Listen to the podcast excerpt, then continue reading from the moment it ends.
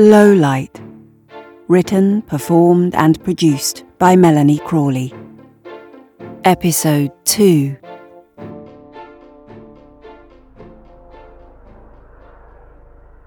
Big Owl has a perfect perch for a pry and a cock of the ear towards the huddle of shocked gossip that is bubbling below tree number 33. She blinks only Gavin raises his eyes toward her and inclines his head slightly in greeting. He emerged onto his front step when he got Shirley's message, hoping to catch her, and instead witnessed the fuss as neighbours further down the road ran to the scene of Padma's death. Having walked quietly down the road and stopped at the wall of number 17, he gazes up at the owl, barely visible beyond the glare of the streetlight, for a beat or two. She ruffles her feathers as a blanket of cloud darkens the sky, and Gavin snaps back to the activity taking place in his street.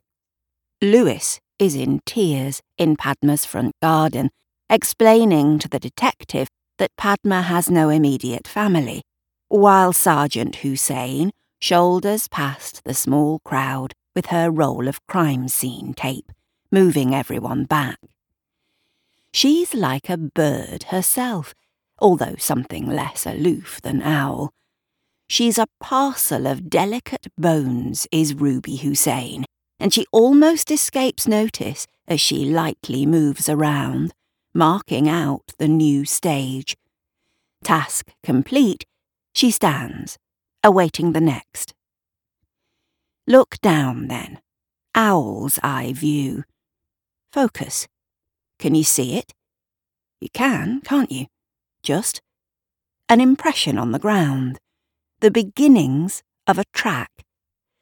Bottom step of Padma's, round the side, through the shrubbery, up the side of the back garden, and out onto the central area of community mindedness keeping to the perimeter, avoiding the notice of the odd numbers along Hawthorne, until it dives through the bushes in between number 25 and the back of the theatre bar. It has been dampened somewhat by Detective Connolly's boots now at Padma's end.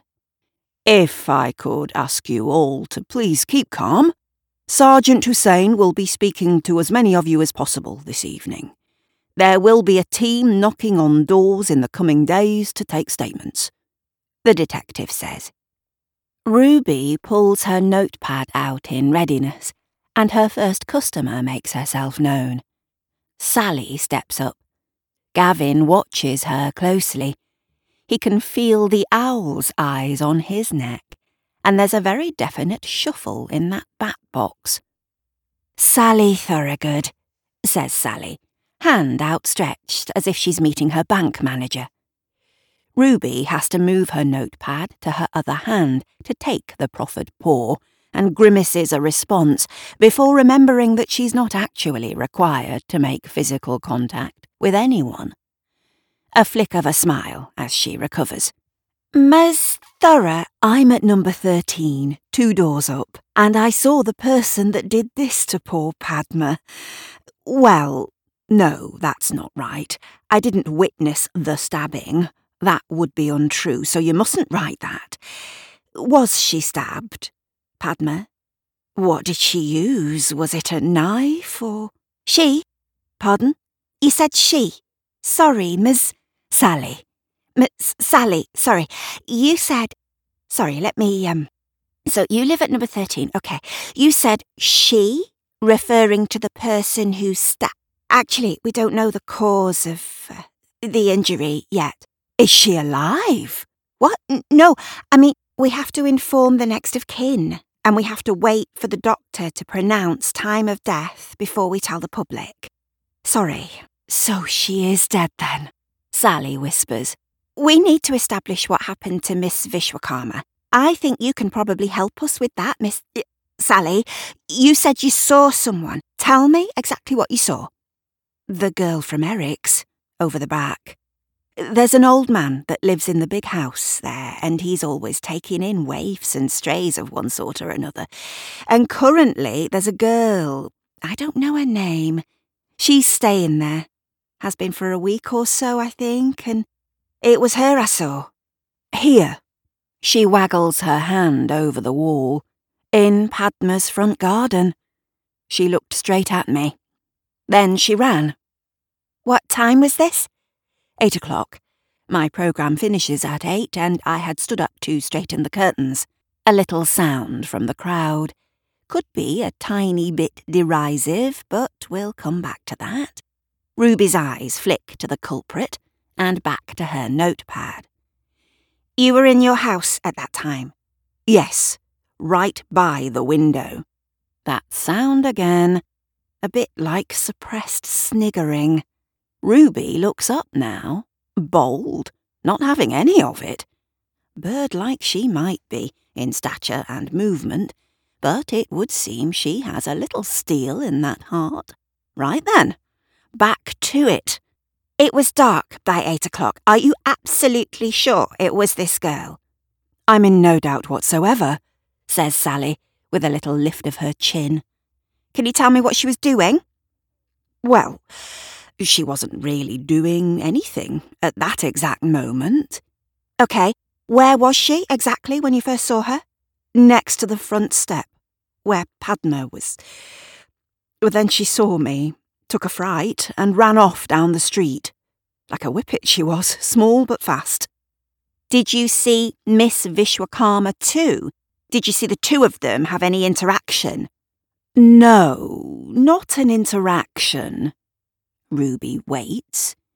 I didn't see Padma at that point, no, but her door was open. The light was on in the hall.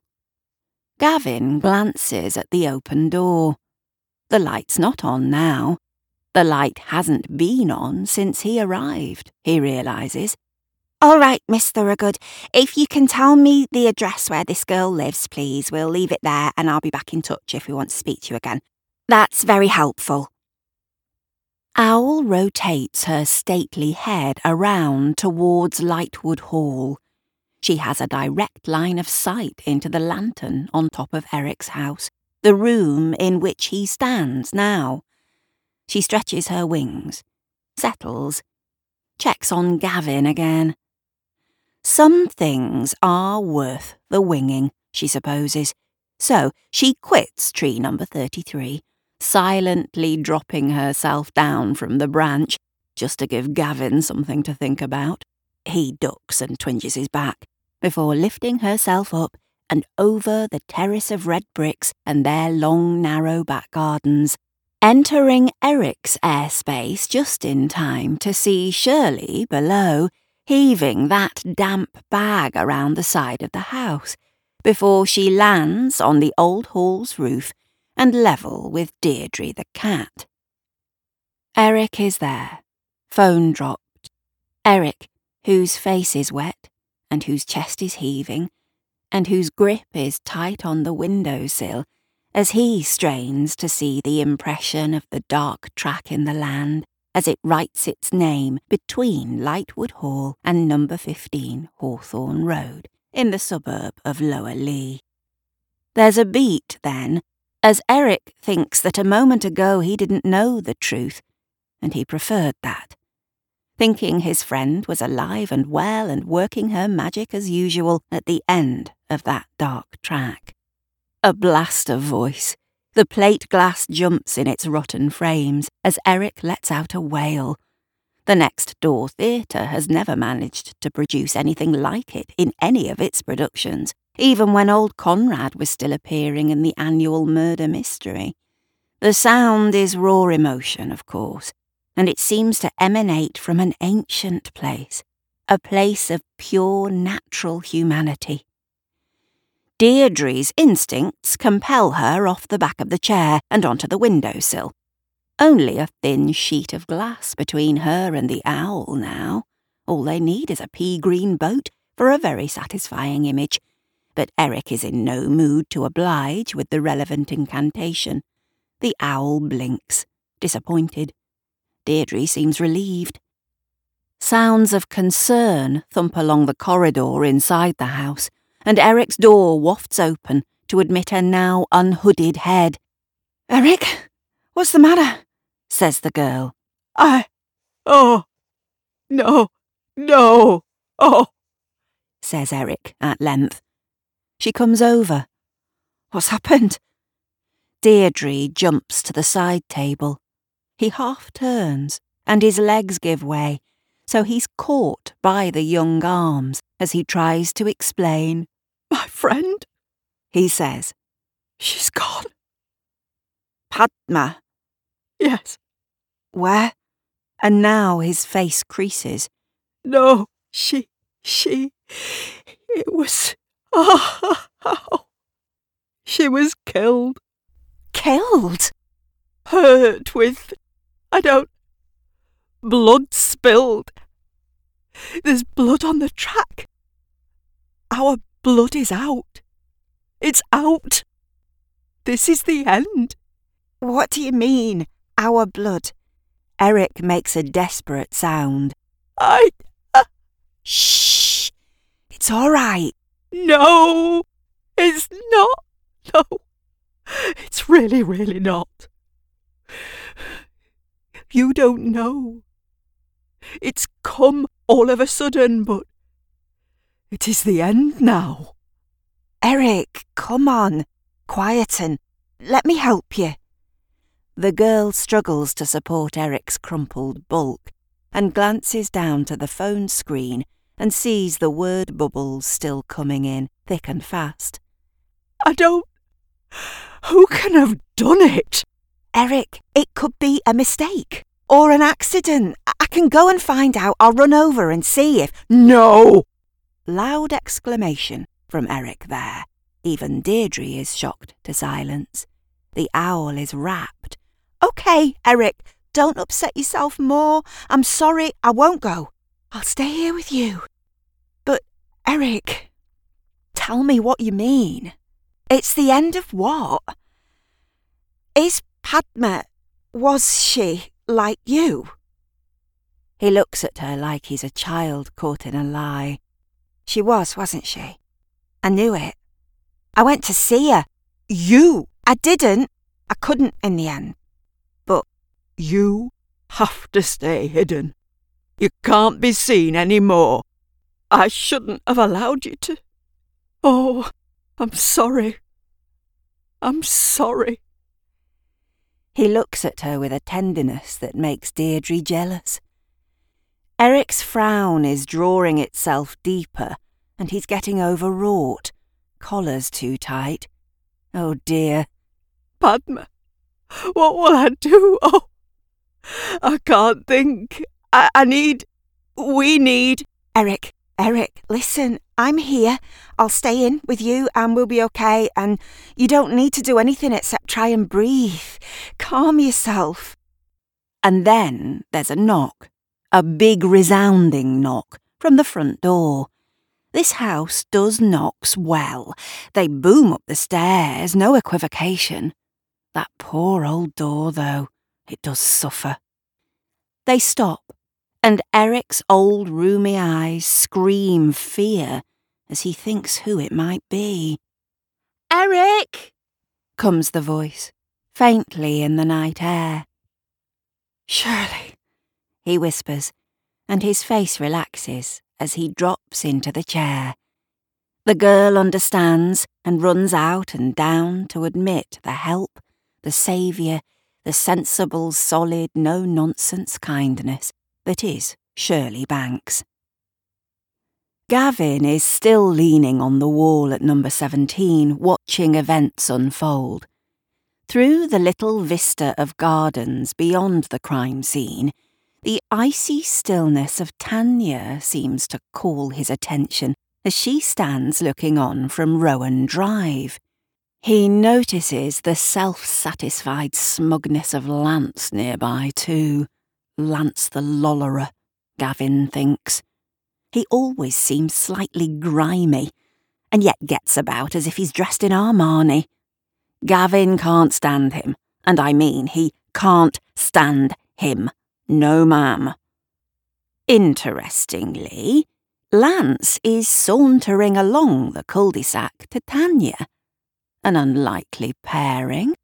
Although Gavin supposes that times like these, unhappy episodes and things out of the ordinary can throw people together in their desire to make sense of things. He watches from under his eyebrows. The way Lance approaches her, as if he's in a cheap spy movie. The knob. Gavin regards Lance with distaste as he nonchalantly turns away from Tanya, even though he's just walked to within two feet of her, and starts to pretend not to speak. Gavin frowns. Last week, him and Shirley were returning from the theatre down the back ginnel, and they saw a man loitering at the far end of the ginnel where Lance's back garden gate is sited. The man heard them coming and suddenly took off down the ginnel to the main road. It was Lance. There's no doubt, despite it being dark, he has a very distinctive gait. Gavin and Shirley stopped, both sensing something afoot, frowning in the foggy night. Why didn't he just let on? Or even go inside his garden? Why did he run away from them and away from his own house? A few seconds later, a light that had been on in the disused church over the fence was switched off. They'd spent the next couple of hours drinking Shirley's leftover Christmas wine and eating cheese toasties and coming up with increasingly far fetched theories about Lance running some kind of dodgy fake sports goods operation or contraband enterprise. Now, Gavin drifts down the road past the gathering neighbours, scanning the tree for the owl's perch. Only the bats are there now, marking his progress. On he innocently goes. Could be on his way to Shirl's, for all anyone knows. Where is Shirley? He slows when he's within earshot of what sounds like conversation of a decidedly shady nature. Yes, indeed. Under the canopy of the big red beech's still bare branches, there are now three parties in the chat zone at this end of the cul-de-sac. Gavin indulges his imagination for a moment. One agent, one handler, one what? Superhero. Stool pigeon, in one sense, could be, actually. So Gavin quickly diverts his attention to. to what? To his shoe. Yes, that shoelace needs tying a bit tighter. Needs must. They won't search the grounds, says Lance. It's a risk we can't take. Tanya seems to push words into the world without moving her lips. Not tonight. The filth will be there in about ten minutes, thanks to Sally he presses confidently. You'd better hurry then. Pure ice. Lance is momentarily dumbstruck, and then, after a moment, he frowns with, It's not my end, is it? My end is the product. Yours is the. Yours is the other. Tanya breathes in, holds it, and out again. Your end is what I say your end is. Or do you want me to speak to the operator? He snaps his head round, eyes wide. He laughs, a little bark of a thing. You can't do that. As if, can't I? Look, all right. Let's not fight. Can see you're not dressed for it, so yeah, I'll help you out this time. But I didn't sign up for this kind of caper, given my sciatica. Don't look at me like that. Chop, chop, Lance. The detective looks like he's making a move.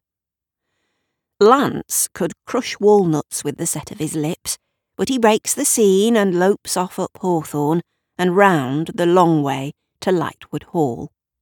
Tanya stands with a silence that could freeze a breathing pig and stares over at the scene outside Padma's house.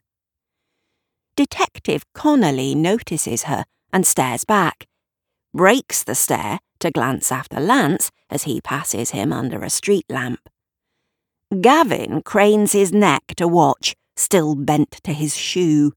Foot trouble, Gavin? Gavin flaps up and twinges his back. Ah! Bad business, this, isn't it? You think Sally's got it right? Oh, I don't know. Uh, we'll have to see what the police say, won't we? Eric will be upset, won't he? Will you and Shirley go over there? Is that where you were uh, headed now? To knock for Shirley? Yes, uh, excuse me, I was. It's so sweet to have a neighbourhood romance. What? Don't be coy, Gavin. I know you two are together. We are not together, as you put it. It's not really your business, Tanya. Gavin gathers himself. What were you and Lance? Tanya shows her astonishment at Gavin's double standards through the medium of raised eyebrows, and to give him credit, Gavin does look a little sheepish. But it doesn't matter, because at that moment. Mrs. Lawton Jones, isn't it? Detective Connolly cuts across Gavin. We met at the Business Awards before Christmas. You gave me your card. He walks towards them, and Tanya moves off to meet him. Gavin stands awkwardly. Detective, yes, I remember. This is an awful business. Can I help in any way? We'll be contacting you for a statement in due course. You didn't see anything this evening, I take it? Oh, no. I heard what Sally says she saw, but I wouldn't set too much store by it. The girl who lives at Eric's is harmless. Learning difficulties, I think, but not malicious. I don't think she's a murderer. Well, we'll find out. Tanya, Tanya, we'll find out. We'll be in touch, and if, in the meantime, you think of anything that might help us with our inquiries, please do contact me. He hands over a business card of his own. Tanya allows a small quirk of her lips as she turns to stare back at Gavin. Gavin takes an involuntary step back and trips up the curb, just saves himself. When he looks up again, Tanya is walking smartly up the road towards number 41. Well, well, well. There's a dark flitter swoosh nearby. Gavin dips awkwardly, remembering the owl's earlier shenanigans, and twinges his back again. He limps off, with one eye on the bats, down the cul-de-sac to number 11 Rowan. No answer and all is dark. He phones Shirley. No answer. Hangs up and calls again. Nope. He tries again, and finally, yes. Shirl, where? Yes, sorry, but where are you? Are you? OK, well, do you want me to come over? The police are on their way round there. No, they want to question the girl. Sally, yeah. Is Eric okay? Oh, okay. I could bring a warmer for him. Food? Yeah. Okay then. Hey, look, I know this is going to sound mad, but I think Lance might be on his way round there too. Yeah, I just overheard a conversation with him and Tanya, of all people. It sounds like they're in business together or something. And they were talking about the police maybe searching the grounds and what Sally told them. Yeah, exactly. It was really weird, Shirl. Well, yeah, no, I can't stop thinking about last week either, but I'm not sure about. We agreed we should assume it's horses, not zebras, didn't we? I know sometimes it will be zeb. Look, it's probably nothing, just some local business thing. Yes. No, that's true. I don't know what business needs Lance to wander around Eric's garden either. You have a point. Eh, okay, okay, sorry. Yeah, go on. What? What? Eric's house has three doors. The long suffering front door that we've already met is quiet as the murmur of Shirley talking to Gavin on her mobile phone at the top of the stairs proceeds. Around the back of Lightwood Hall is the second portal, a relic of the garden party age. Boarded up French doors stand between the drawing room and the terrace. The third and final door is probably the most serviceable. It stands quietly at the side, a utilitarian plastic thing with a solid lock. This is Deirdre's door, cat flap of the most modern design being mounted there. Lance has arrived at Eric's property. He does not knock at the first door, nor does he try his luck round the back. The side door is also ignored. It doesn't look like he's planning to try to get the property owner's attention at all, in fact. Instead, Lance pulls his hat down, puts his dark gloves on, and steps through the wrought iron gate, which always stands open, fixed in place by saplings, into the tangle of twigs, branches, and last year's weeds. He stops a few metres inside the gate, where the street light doesn't reach, and waits patiently for his eyes to adjust. And here comes the moon to help him. He fetches up that disconcerting smile again and advances forward. Second step, and he's in the fox shit. Not ideal, but Looking down to assess the extent of the mess, he notices that the vegetation around him is decidedly ragged. The ground is churned, twigs broken, leaves dragged. He follows the damaged trail, his feet slipping and then recovering. Then he sees the wet and the trampled bank of the pond. Bending down, he teases a scrap of plasticky paper from a rhododendron. It's a muddy £20 note. His breathing ceases. He can hear a kettle coming to the boil. His heart hammers. Shit. On the top floor landing, Shirley takes a deep breath herself. I said, Reg found some money in Eric's pond, a big bag of it. No, I've hidden it in the shed. I kept. No, Reg ran off and. Gavin, let me speak. Blue lights begin to flash about the neighbourhood. I'm not doing anything with it until I've spoken to Eric, and I can't do that at the moment because he's in a state and the police are about to knock on the door. No! Gavin, just stop talking and get over here with that brandy. I've got to go. Shirley tucks her phone away and peeps out of the tall hall window, blue lights approaching. She goes back in to Eric, who is silent in his chair, staring out at the rooftops. The owl looks on. Deirdre is grumbling. Shirley drops down in front of Eric. It's a very artistic scene, could have been painted by one of those French or Spanish Academy artists. A woman kneeling before an old man. Eric's eyes close, and Shirley can see his muscles relax a little as she takes his hand. She searches his face for what? A clue as to what she can say to a man whose best friend has just been murdered. The girl is downstairs making tea. Shirley listens for her, expecting stairs to creak any minute. There's no creak. There is a faint shout, though Reg hears it too. From the garden. It was once an impressive garden. Nothing else. Shirley and Reg look at each other for a second, and then the door opens and admits the girl. There's someone in the garden again, she says. Shirley gives Reg the nod and he's off down the stairs, gives the girl a reassuring smile. Eric, are you listening to me? Mm, Gavin's coming over. I hope that's all right. I thought you'd like to see him. The police are on their way too. She looks up. I think they'll want to talk to you, she says to the girl. Me? Why? Helpful Sally's been constructing theories, I think. Who? You'll have to go, says Eric, weakly.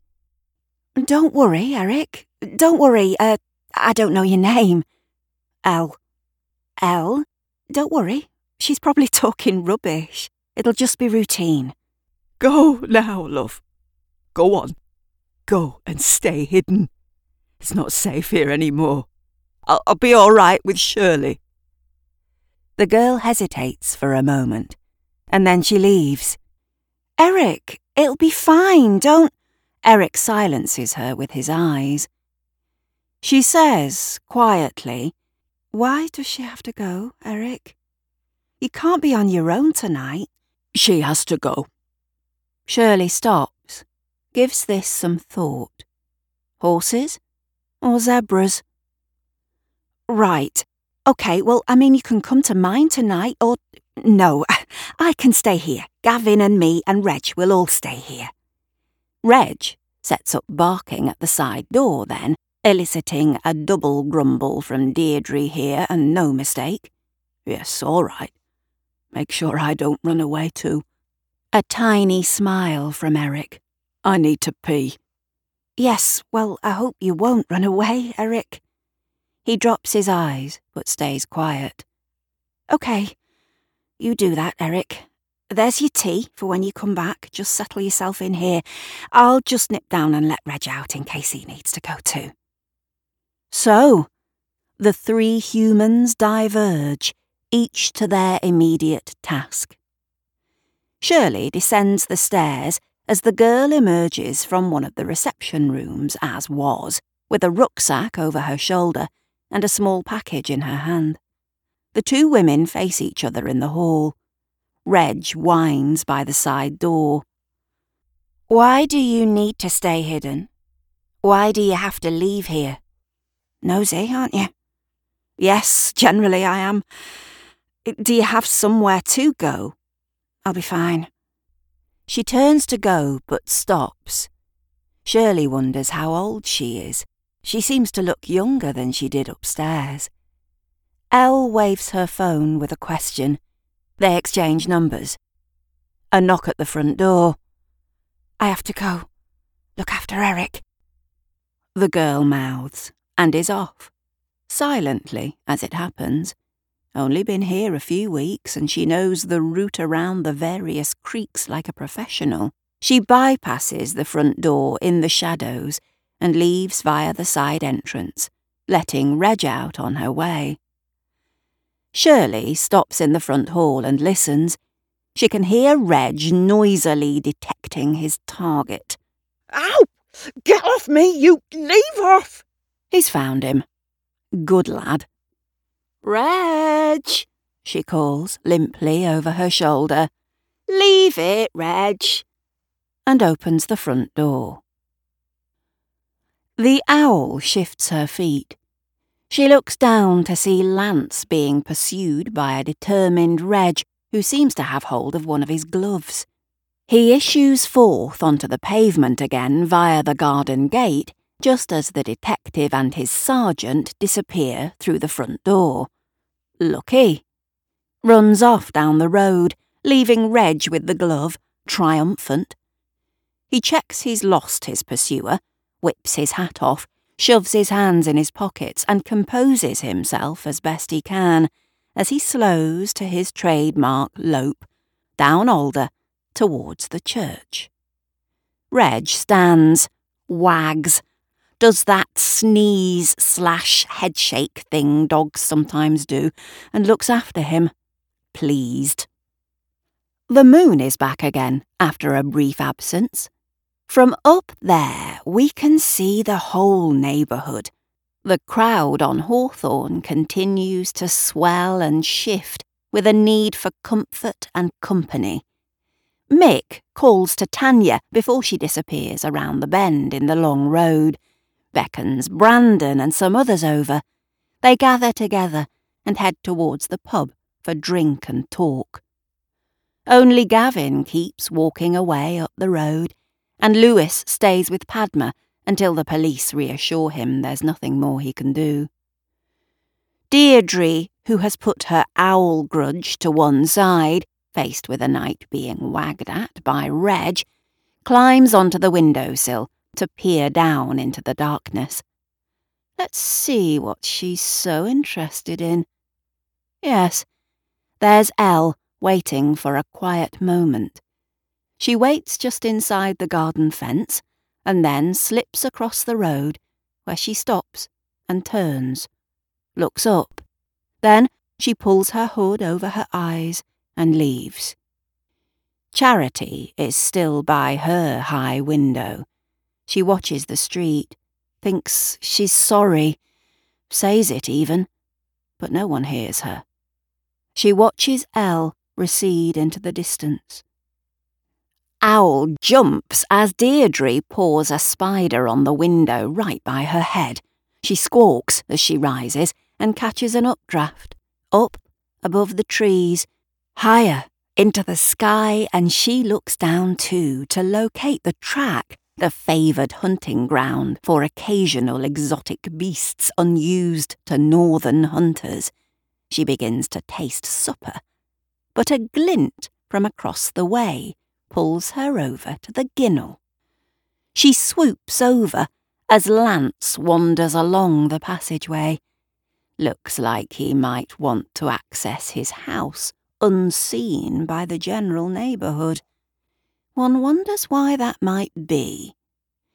Plagued by dive bombing Bird and his phone suddenly shouting out its jolly tune, he jerks, losing his keys. He freezes as a back gate cracks open. Cat. Cat's been sitting in the garden in the low light cast by neighbours' windows and reflected from the gathering cloud cover, waiting for Shirley to come home. She's been trying to get Shirley to answer the phone. She knocked earlier, went round the back to peer down the ginnel to see if she could catch her, but she was too late. So she's done a lap of the block and is now sitting in the back garden on Henry's old swing.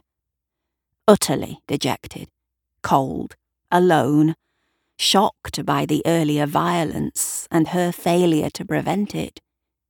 She closes the gate, couldn't see anything, leans back against it, allows her loneliness to grab at her heart, feels the pain. And then, when she hears a gate further down bolt, Lance's perhaps, she turns and goes out into the ginnel again herself. This time, she's going back to Eric. She'll walk through the low light to do something she thought she'd never have need to do again.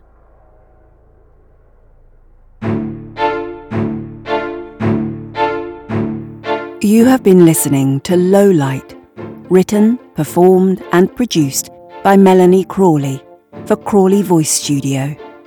Find out more at crawleyvoicestudio.com.